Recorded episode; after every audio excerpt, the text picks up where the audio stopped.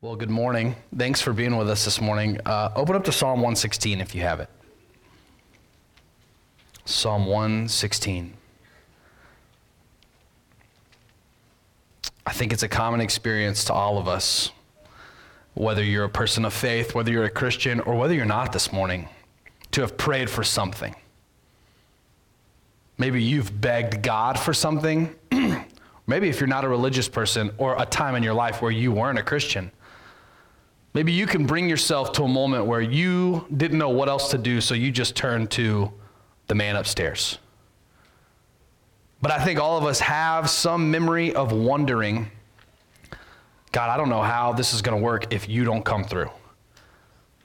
And we face life's despairs and we realize we have nowhere else to turn. But I think the question that comes to our mind after this, and sometimes for many, this is a faith shaping question is does God answer the way we want? Does God answer those cries, those prayers, the way we want Him to answer it? Psalm 116 is a psalm of someone who faced life's despairs and found God's deliverance. And so, what we're going to do this morning is we're going to walk through Psalm 116. But if we're not careful, you could read this, you could learn this, you could preach this in a way that sounds something like this Look, the psalmist was even facing death, and he cried out to God, and God delivered him, and then he gave thanks to God. So if you cry out to God, he will deliver you. Isn't that nice? And I think what would happen if we preached a message like that is we would look around and in our hearts we would all know, yeah, but there's this one time he didn't answer the way I wanted him to answer. He didn't deliver the way I had hoped he would deliver. He answered what seemed like to be a totally different question. And so we're going to preach and look at Psalm 116, but we're also going to look at the shadow side of Psalm 116. What happens when God doesn't answer in this way? What happens when you find yourself facing despair, crying out to God, and you don't find the deliverance you are asking for? Let's pray after we read scripture and let's ask God to help us. So first, let's let's dive into Psalm 116. I'm going to read all 19 verses. So let's dive into this together. I love the Lord because he has heard my voice and my pleas for mercy. Because he inclined his ear to me, therefore I will call on him as long as I live. The snares of death encompassed me, the pangs of Sheol laid hold on me. I suffered distress and anguish. Then I called on the name of the Lord. O Lord, I pray, deliver my soul. Gracious is the Lord and righteous. Our God is merciful. The Lord preserves the simple. When I was brought low, he saved me. Return, O my soul, to your rest, for the Lord has dealt bountifully with you. For you have delivered my soul from death, my eyes from tears, my feet from stumbling. I will walk before the Lord in the land of the living. I believed, even when I spoke, I'm greatly afflicted. I said in my alarm, All mankind are liars. What shall I render to the Lord for all his benefits to me? I will lift up the cup of salvation and call on the name of the Lord. I will pay my vows to the Lord in the presence of all his people. Precious in the sight of the Lord is the death of his saints. O Lord, I am your servant. I am your servant, the son of your maidservant. You've loosed my bonds. I will offer to you the sacrifice of thanksgiving and call on the name of the Lord. I will pay my vows to the Lord in the presence of all his people. In the courts of the house of the Lord, in your midst, O Jerusalem, praise the Lord. God, help us. help us to understand this psalm this morning. Meet us right where we are in life today. And God, I pray that you would give us a line of sight to your presence. In Jesus' name we pray. Amen. I think the first thing we see in this psalm before we get to the answers of our prayers, before we get to the way we pray, is we see how the psalmist is facing despair. We all face despair, but we in particular see facing despair as the first point in today's message. Notice the way he talks about what's happening. Look at verses 3 and following. He talks about the snares of death. He talks about the pangs of Sheol, distress and anguish. He continually references all throughout this psalm this dire, literally deathly situation that God has apparently rescued him out of. And when he's, first of all, facing despair, he's facing life's challenges, it's important to recognize how dire these situations really were. Uh, there's a quote from a commentator who said that in Old Testament poetry, death and Sheol are aggressive. They're clutching at the living to waste them with sickness or crush them with despondency. So the singer's plight may equally have been a desperate illness or a wounding and a disillusioning experience, or like Job's, it could have been both together. And I think the first thing we find in common with Psalm 116 and the writer of Psalm 116 is it's not if we'll face these kind of situations. It's not if we'll face despair in our life. It's how we will face despair in our life. Because as we face life's challenges, the first option we have, that's usually option A for most of us, is to face despair ourselves. What do I have that can overcome this? What tools, what strategies for living, what ways do I have that can fight the difficulty of life? But the truth of what Psalm 116 is telling us is that we cannot face life's despair in our own strength. We can't do it. And that's why Psalm 116 is all about how he faced the situation and immediately turned and cried out to the Lord. And so when we read this and we read him say, I love the Lord because he heard my voice and my pleas for mercy, I think what we learn is that when the psalmist faced despair, he prayed. Is prayer option A? Is prayer the first thing you turn to? Or is it like, well, I've tried everything else, so I guess just pray for me? Right? And typically we reserve prayer for the serious things in our life. But the other things is like, there's got to be a technique for this. People have survived years with their babies not sleeping. Oh, maybe six months in, I should pray. There's got to be a technique to fix this marriage. Well, 30, 40 years down the road, maybe there's not. Maybe I ought to pray that God gives us a growing love for one another. There's got to be some strategy that can fix this. And I wonder how often we view prayer more as a last resort than like our first option. And I think the first thing we see in Psalm 116 is when we face life circumstances, when we are facing despair, where are we turning to find our solution? Where are we turning to find deliverance, to find hope and help? Where do we look? Where do we look? The psalmist turned to prayer, not as a last resort, but as his only hope. This is why he says at the end of, well, he says in all of verse 4 Then I called on the name of the Lord. O Lord, I pray, deliver my soul. Short and to the point. And actually, not asking anything. Pretty pointedly saying, Deliver me.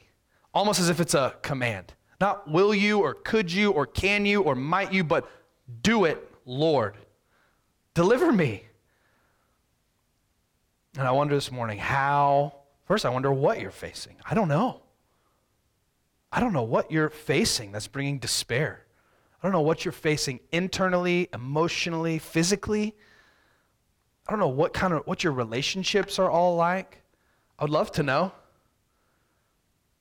But even what you share is probably not going to be everything. And I know that in a room this size, there's all sorts of despair that's going on in your hearts. And I think the first thing we learn from Psalm 116, before we even get to how God answers, is are you turning to the Lord or are you turning in on yourself, trying to do it on your own? So the first thing we see is facing despair. I think the second thing we see is as we face despair, if you'll turn to prayer, we'll discover God. So, facing despair and discovering God as we face despair. I, I, think we first discover the God who's there. Do you see the way he describes God in this passage? He's heard my voice and my pleas for mercy. God hears us when we pray.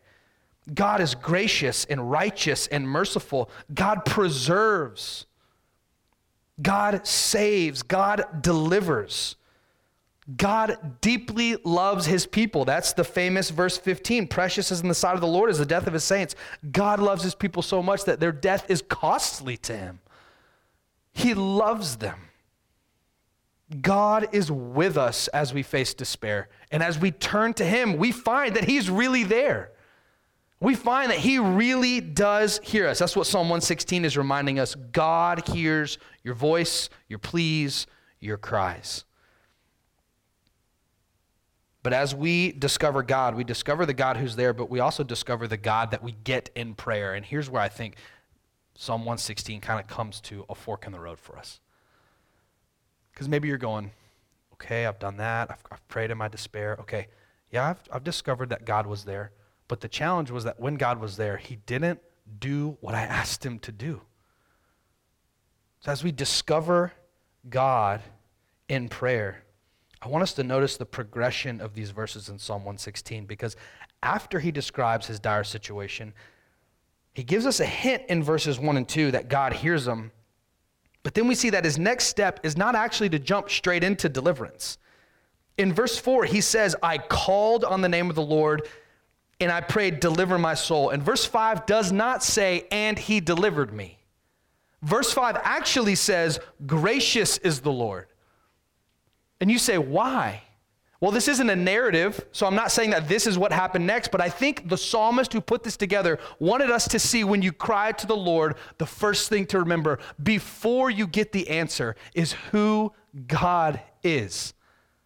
And that's where he goes in Psalm 116 God, deliver me. You are gracious and righteous. God, before I get your answer, you're gracious. Before I get your answer, you're righteous. Before I get your answer, you're merciful to me. Before I get your answer, I know that you preserve the simple. Now, this goes on to talk about the way that he was delivered by God, but I think it's important to notice that the psalmist first goes to who God is before he goes to how God answers. So, when we pray, what is it that we most want? When we pray, what is it we most want? I was getting breakfast with a mentor a few weeks ago, and he asked the guy at Waffle House, Hey, how can I pray for you? And the guy, I think, has a, he's from South Georgia, and he kind of had some religious background. He sounded like, but he said, You know, I realize everybody when they pray, um, they kind of are always asking God for stuff. And so anytime I pray, I don't want to just pile on. I tell them, hey, take some for yourself. You know, hey, take, make sure you're taking care of you. And I thought, oh, brother, the good news is that God is so infinitely self sufficient. He is a fountain that will never stop overflowing. And my mentor so wisely said, uh, you know, there's a verse in 1 Peter that says, Cast all your cares on him because he cares for you it delights God that we draw on his infinite care for us. But I thought, you know what? His view of prayer came from a culture that asked from God too much. And while I think his conclusion wasn't right, maybe his response wasn't all wrong. Like he was responding to just hearing people just ask and ask and ask and God do this and God give me this and God do that. And, he, and maybe this guy who I'm not even sure is a believer, maybe he was thinking, prayer's got to be more than just going, hey, give me, give me, give me, right? And I wonder when we pray, what is it that we most want? Tim Keller has a pretty famous quote on prayer. He says, God will either give you what you're asking for if you have ever had kids, you know, I really want, fine, I'll let you see the consequences of getting exactly what you're asking for. God does the same thing. God will either give you what you're asking for, or He would give you, He will give you what you would have asked for if you knew everything He knew. God might give you what you would have asked for if you knew all that God knew. When we pray, what is it that we most want. I, I was wrestling with this this week in prayer. I mean, we're really talking about unanswered prayer, which I know there's no such thing. Like God's always given us an answer, but it's the answer we don't want sometimes. We weren't expecting the, the hard answer where He doesn't remove the suffering, He doesn't save the dying, He doesn't restore the relationship. What do we do with that? And I was brought to this book called Walking with God Through Pain and Suffering. And I want you to listen to the way Again, this is Keller, that's where his prayer quote comes from, this book. And he says, He's, he's writing a chapter on the book of Job. A lot of this book is on Job. And I want you to read what he says about the way Job prayed and how God answered.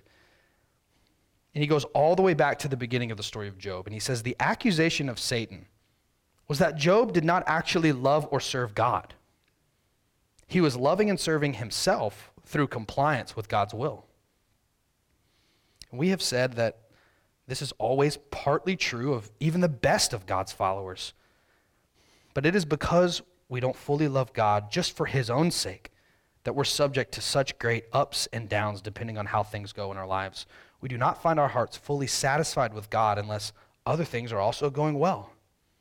And therefore, we are without sufficient roots, blown and beaten by the winds of changing circumstances. But to grow into a true, free lover of God, who has the depth of joy unknown to the mercenary, conditional religious observer, we must ordinarily go through a stripping. We must feel that to obey God will bring us no benefits at all. It is at that point that seeking and praying to and obeying God begins to change us. He says maybe the whole point of Job is what if you don't get the answer? What if God doesn't tell you this is why I'm doing this, or he doesn't give you exactly what you asked for? Is God still enough for you? Could it be that we live a life praying for things, seeking, like Psalm 116, for deliverance? hoping to find some deliverance in this life, in this world. And God says, I'm not going to give it so that you can learn to live without that find your hope in me. And that's not the answer we want to our prayers. We want Psalm 116 to be true right on the surface. I was in pain. I cried out to God. He delivered us. Hey, if you cry out to God, He's just going to deliver. He will, but He'll deliver you to Himself, not just the answer you're hoping for. So I think whenever we pray and make requests for things like deliver, God, save me out of this, deliver me out of this. I think first, if we receive answers to our prayers and blessings from God, we respond like Psalm 116 with thankfulness, recognizing that we didn't do anything to receive it. It was all of God. So if God does answer, and does save. I was reminded this week of one of my seminary professors who made a post that 10 years ago, his son Harrison was diagnosed with uh, leukemia, I believe it was, and went through a rigorous battle for years with childhood cancer. And the ups and downs that came with that, and God has miraculously healed him, and they went through standard treatment and experimental treatment, and God has miraculously healed him. But I've heard him talk about the challenges through that and not knowing what always God would do. But on the other side, when God does answer it, are we God centered in our response? God, you did it, not me. This is from you, responding in thankfulness. But second, if God does not answer our prayers the way we wanted, we can still respond in a deep love for God, knowing that getting sorted out lives and sorted out things from God is not the ultimate point. God is when we don't get the things we ask for, we have the opportunity to love God for God and not just for the stuff God has given us.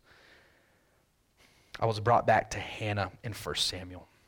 I think she's a great illustration of this because she uh, was in an unhealthy relationship as she uh, had a husband, and that husband had at least one other wife. And every time people say, wait, God allows multiple wives in the Bible. No, every time there's multiple uh, spouses in Scripture, it's always a bad story. It's almost like you're trying to tell you, no, that's not the plan. So don't let anyone lead you down that. And here's another one. Her husband is saying, Don't you love me more than children? While he's got another wife with plenty of children. And it's almost ironic, like, well, wait, why do you need another wife? You're saying I should be satisfied. And she's and Hannah's praying in the temple, just broken, and she's pouring out her heart to the Lord. And she says to God in 1 Samuel 1, verse 11, O Lord of hosts, if you will indeed look on the affliction of your servant and remember me and not forget your servant, but will give to your servant a son, then I will give him to the Lord all the days of his life, and no razor shall touch his head. She's committing him to service in the temple. That's like a Nazarite vow. Like, hey, I'm, I'll, I'll give birth to him, I'll raise him for a few years, and when he's of age, I'll give him to the temple and I'll only see him when I come here. Now, what? Now, is she bartering with God here? God, if you answer my prayer, I'll do this for you. Is she bartering with God as she's making this request for God to, for God to fix her despair? Is she bartering with God? No. And here's how you know that. As it goes on, she's praying and she's just moving her lips. And Eli, uh, who just comes on the scene being a terrible priest, thinks she's drunk, can't even recognize a real prayer when he sees it. And uh, he confronts her. How long will you go on being drunk? And, and she says, No, my Lord, I'm a, I'm a woman troubled in spirit. I've drunk neither wine nor strong drink, but I've been pouring out my soul before the Lord.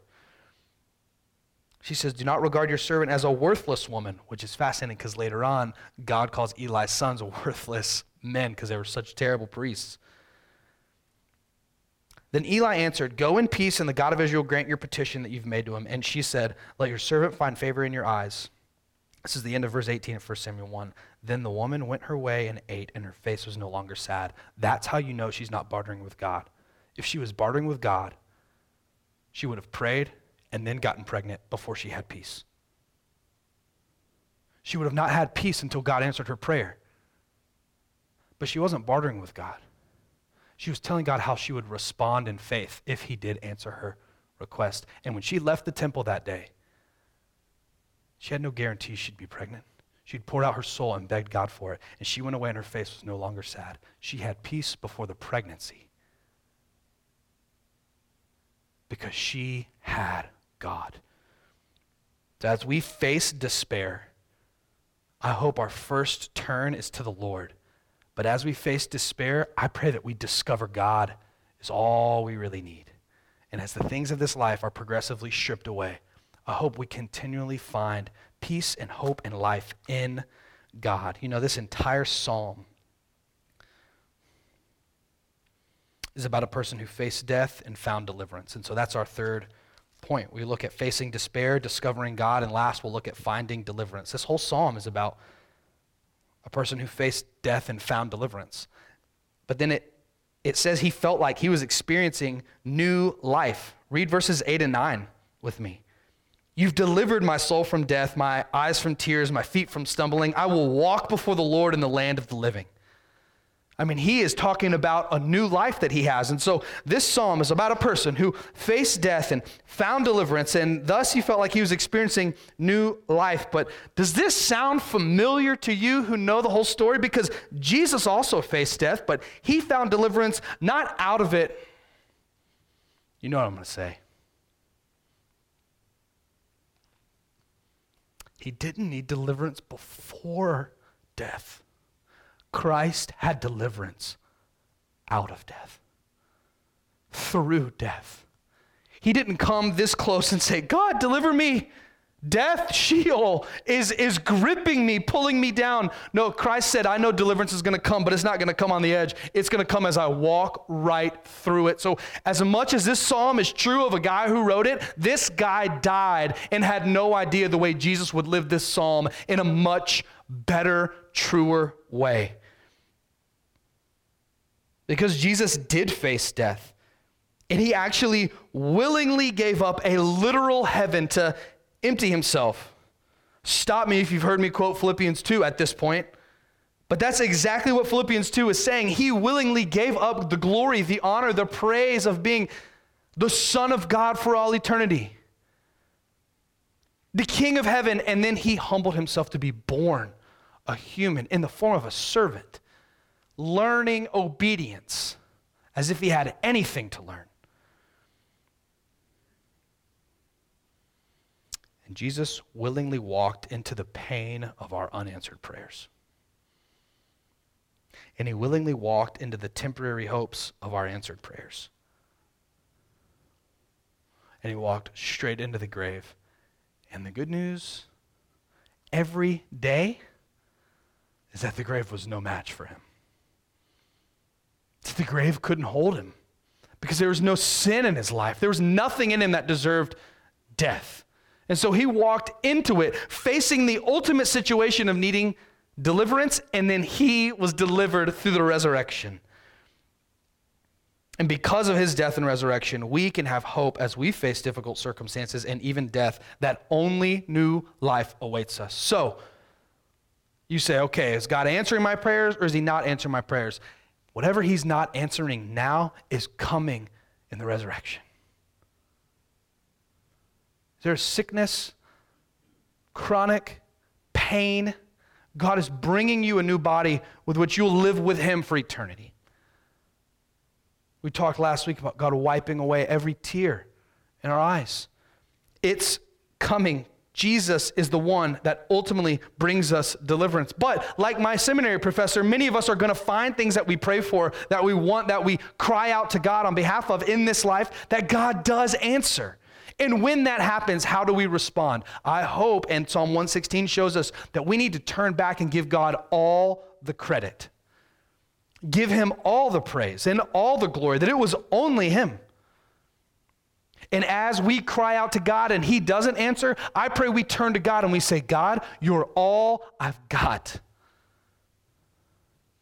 And so, how do we bring this sermon to some place of response to us? Well, one is we see here in Psalm 116, he uses this, this word in, uh, he says, I will drink the cup of salvation in verse 13, I will lift up the cup of salvation and call on the name of the Lord. And that drinking the cup is this phrase that shows that you're receiving. You're receiving the salvation that only God brings. And that's what the act of drinking is like. You're taking a cup and you're drinking it saying, This didn't come from me and I, I need it in me. And so uh, we can drink the cup of salvation because Jesus drank the cup of wrath. So, can you receive from God? Not only what you want to receive from God, but can you receive from God whatever He might send your way? And are you willing for God to send hard things your way? If you can still drink the cup of salvation and say, God, you're enough. I'm receiving from you, knowing that everything you're doing is working something beautiful in me that's going to last for eternity. When he says, Return, O my soul, to your rest, here in verse 7, that's a picture of receiving rest from God, stopping and being still. So, can't we respond to this whole message in the Psalms by receiving from God? I think we also respond, though, with lifelong faithfulness. did you notice in verse 2, early on, he says, I love the Lord and his reason because he has heard me. God hearing his prayers stirred up love in his heart. But then notice at the end of verse 2 because he has inclined his ear to me, therefore I will call on him as long as I live. Lifelong faithfulness. He saw God was there and he knew I can never turn anywhere else again. God's here. And then at the end in verse 16, O Lord, I'm your servant. I am your servant, the son of your maidservant. You've loosed my bonds. I'll offer to you the sacrifice of thanksgiving. He's giving his life as a living sacrifice. And one commentator I read uh, showed the, compares, the comparing and contrasting between the bonds of death the chains that were surrounding him, pulling him down away from God and towards death, versus the willing bonds of saying, I am your servant. So, are we willing to turn to God and say, God, I, am going to be faithful to you for my entire life? And then the last way we respond is we respond just the way the psalm leads us to by praising God. This psalm ends the way the entire Psalter ends the entire Psalter, Psalm 146, 150, it, it ends those final chapters with praise. Praise the Lord, praise the Lord, praise the Lord, over and over and over. I remember being a kid and a, guest preacher came and he opens his sermon by uh, with scripture, which I was used to, but then he, I didn't know he was quoting it at the time, but he's quoting Psalm 146 to 150. And finally, I like lean over my mom and I'm like, what's he? Because people are like starting to clap and be. I was like, what's he doing? He's just talking, he keeps saying, Praise the Lord. Like, is he just excited? She's like, No, he's quoting this.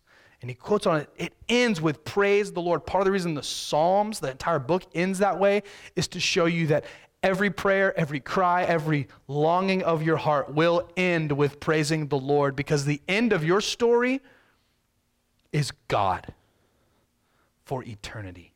God has given you a glimpse that, hey, there's nothing that's going to overcome you, nothing that will grip you that I can't overcome. There's no death, no sin that I can't forget. There's nothing. I will overthrow all of it. And then it will be me and you in a new heavens and new earth forever.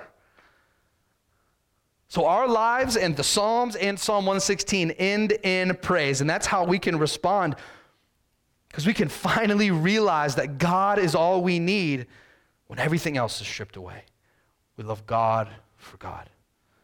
So notice at the beginning and the end of this process, we realize we don't have anything without God. Because when we're facing despair, we realize we can't face it on our own. And then at the end of this process, when we're brought to praise, we realize God is all we have. And so this Advent, I want to invite you to make that a reality in your life. That God really is all we have, and that Jesus really did come so that he could live Psalm 116 in a better way for us. So that we really can find deliverance. Let's pray. God, you are good and gracious and righteous and merciful.